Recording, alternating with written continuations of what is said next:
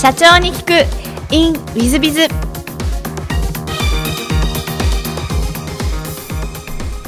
ィズビズの新谷です。先週の続きをお聞きください。えっとその創業しようと時にまあ刑事塾とかを開講されていらっしゃるようなんですけども、はい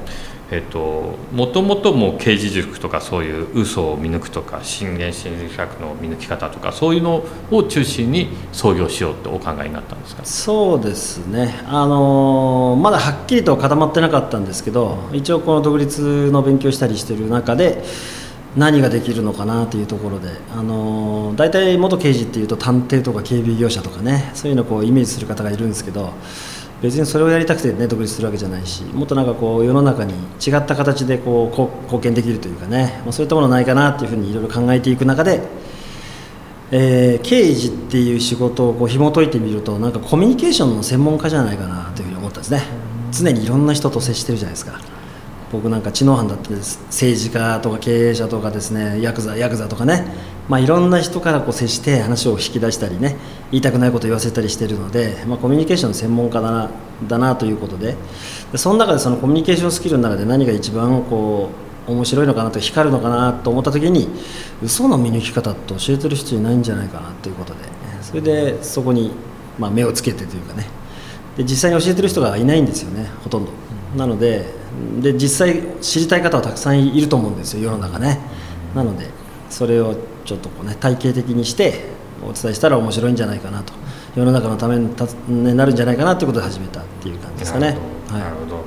まあ、私どもなんかも採用しているとなかなかこう、えー、中途採用で、えー本当にそういう経歴だったのかってちょっとわからないところがあるんですけど、ね。うん、その嘘を見抜くポイントなんていうのはやっぱり、はい、あのあるもんなんですか？嘘のポイント 嘘嘘の見抜き方がやっぱりありましてあの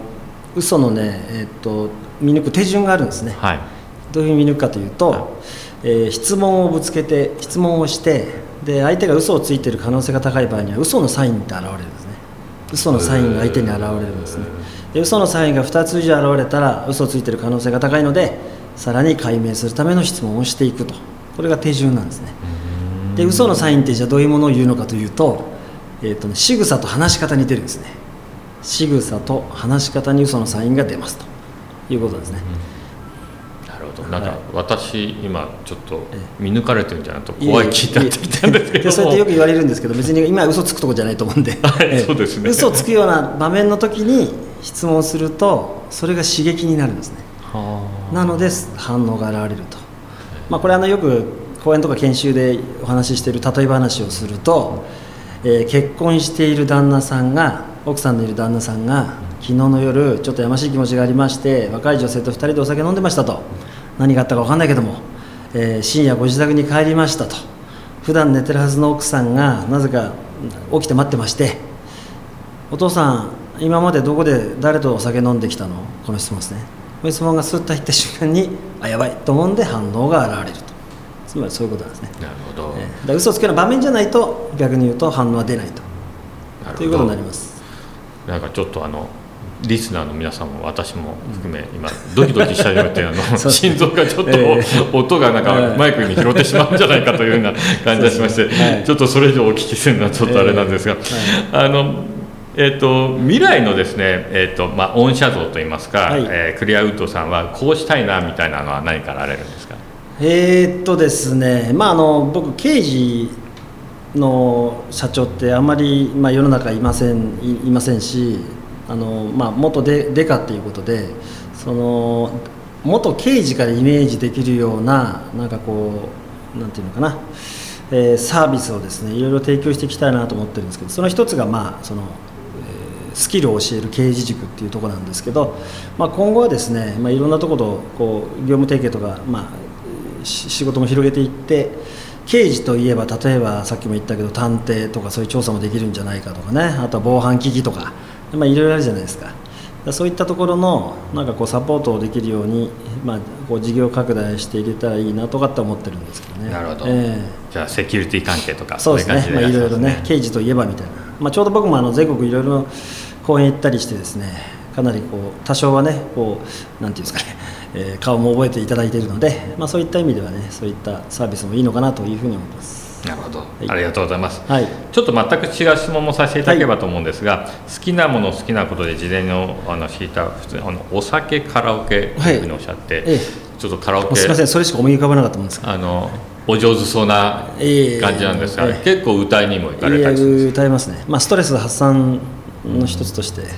歌いに行きます、ええ。お酒はどのぐらい飲まれるんお酒はまあ人並みです。えーよくよく刑事って言われるとなんかすごい飲むんじゃないかって思われるんですけど、まあまあ普通に人並みなんか体育会なんてすごい量飲むんじゃないかという感じがする そそんなじゃないですね。まあ人並みに飲みますね。そうですかでカラオケはまあ人並みに歌うと。そうですか。いう感じですね。なるほど。すみませんは話がつまんなくて。いえいえいえ、はい。で座右の銘がこれが私初めて聞くお言葉で「心肝不乱、ええ。信じるに、はい。汗に、はい。えっ、とまあ不義理の不に、乱れるの、はいまあ乱ということなんですが、これどういう意味でいらっしゃいますこれあのオリックスの亡くなった仰木監督ってねいらっしゃいましたけどあの方が作ったまあ造造語というか、まあ、要するに信じた汗は、ね、流した汗は裏切らないよということで一生懸命ね汗流せば必ずその望みはあの叶いますよっていうようなね意味なんですね。なるほど、えーなんで。そういうなんか選ばれた理由は何かあられる？まあね僕もあの警察いたり、まあ、野球もやってたりしたんですしたんでね。あのやっぱり一生懸命やってれば必ずその結果は返ってくるというふうにし信じたいし、ね、必ず返ってくるものだと思いますので、まあ、やっぱりそういうふうに一生懸命やることが大事かなというふうに思っております。なるほど。大変はい勉強になります、ありがとうございます、えーでは最後なんですがこの番組、あの経営者向け全国の社長様向けもしくはこれから起業する方向けの番組でございまして、はい。できますればあの起業する方のその起業の成功とか社長の成功の秘訣とかをお教えいただけたらなと思ってるんですけども、えーっとは果たして私が成功しているのかどうかちょっといまいち分かりませんけども一応まあ6年目ということで、えー食べていけているので、まあ、言わせていただけると、まあ、あの社長って孤独ですしね、えーいろいろこう悩み事もありますし、えー苦労は多いんですけど非常に面白い仕事だと思うんですよね。であのー日々いろんなこと起こりますしいろんなことありますけどもやっぱり前向きに諦めずにもう諦めたら終わりですもんね、もうこれあの刑刑事時代の事件捜査も一緒だけどもう諦めた瞬間に絶対に犯人は捕まりませんしなので諦めないでコツコツコツコツやっぱやっていくことが成功の秘訣かなというふうに日頃からそう思ってやってます。ありがとうございます、はい。えーまあ、あの大変簡単にお話ししてらっしゃいます。が深いお話で私もあの勉強しなきゃいけないなと諦めずにやっていきたいなと思っております、ありがとうございます。えーありがとうございます。リスナーの皆様も本日はお忙しい中お聞きいただき誠にありがとうございますぜひ皆様の参考にしていただければと存じます。森社長様本日はありがとうございあました。りがとうございます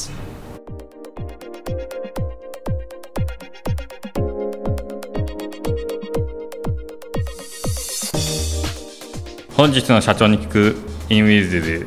えー森社長様いかがでしたでしょうか、えーインタビューしててこんなに、ね、あのドキドキしたの久々ででございまして、えー何か私も嘘を見抜かれてるんじゃないかと、まあ、嘘つく場面ではないっていうふうに あの森社長もおっしゃっていらっしゃいますが、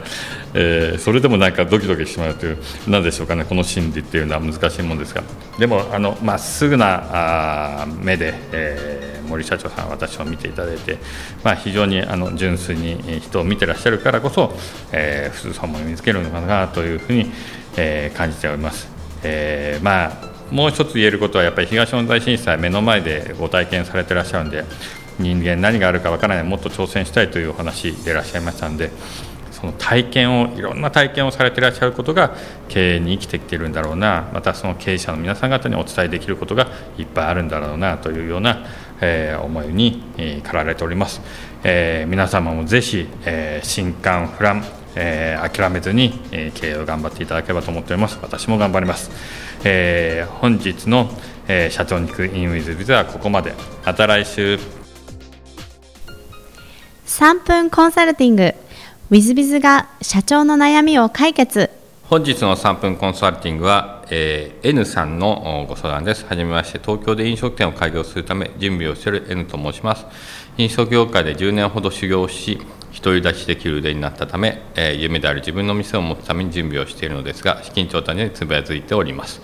えー銀行から融資を受けるため、事業計画書などを作成しているのですが、なかなかうまくいきません。そこで銀行から融資を受けるにあたって注意すべきポイント抑えるべきポイントをお教えいただけないでしょうか。どうぞよろしくお願いいたします。ということです。えー、っと創業は結構資金調達大変だと思いますね、え、まず通常資金調達創業の場合は銀行からは無理です。えー、日本政策金融高校など創業融資みたいなのの制度を持っているところこしかあ貸してくれないケースが多く、えー、通常の民間銀行から借りれるケースは非常に少ないんじゃないでしょうか。えー、そういう意味で日本政策金融高校をまず働いてはいかがでしょうか、え、昔の国民生活金融高校ですね。ちなみにですが、銀行さんというのは、まず2期分の決算書を持ってきてほしいと、こういうような話をされるところが多く、え2期、まず決算を得なきゃいけない、2期って言っても1か月だけの1期じゃだめなんで、24か月まず経営をしなきゃいけないということになります。えー、私なんかも融資を最初受けるとき、ちょっと難しかったもんですから、私が持っている土地を担保にし、資金調達をたった500万だけし、1年間で返し、えー、そしてそれからあ都市銀行から借りやすくするために、えー、その後普通に借りていったということがございます。これはあの、えー、返済をちゃんとするとポイントが上がるので次の融資が受けたくなるとこういうテクニックですね。えそういう意味では飲食店をやられるということですので、え私の友人なんかは、えお父様の会社に保証してもらって創業の時に信用組合さんから融資を受けたりとこういうようなことをやってらっしゃいましたですので、えちょっと何か担保なり、え保証になりそういったことを考えられてもいいのかもしれないなというふうに思ってます。えちなみにあの通常の企業さん2期分3期分の決算書とともに事業計画書を作成し資金調達をしていくのが通常となっておりますので、えー、皆さん方他のお聞きになっている皆さん方も銀行融資を受ける場合には3期分の決算書と事業経過書を作って歩いていっていただけたらいいんじゃないかなというふうに思っております。えー、本日の3分コンサルティングここまでまた来週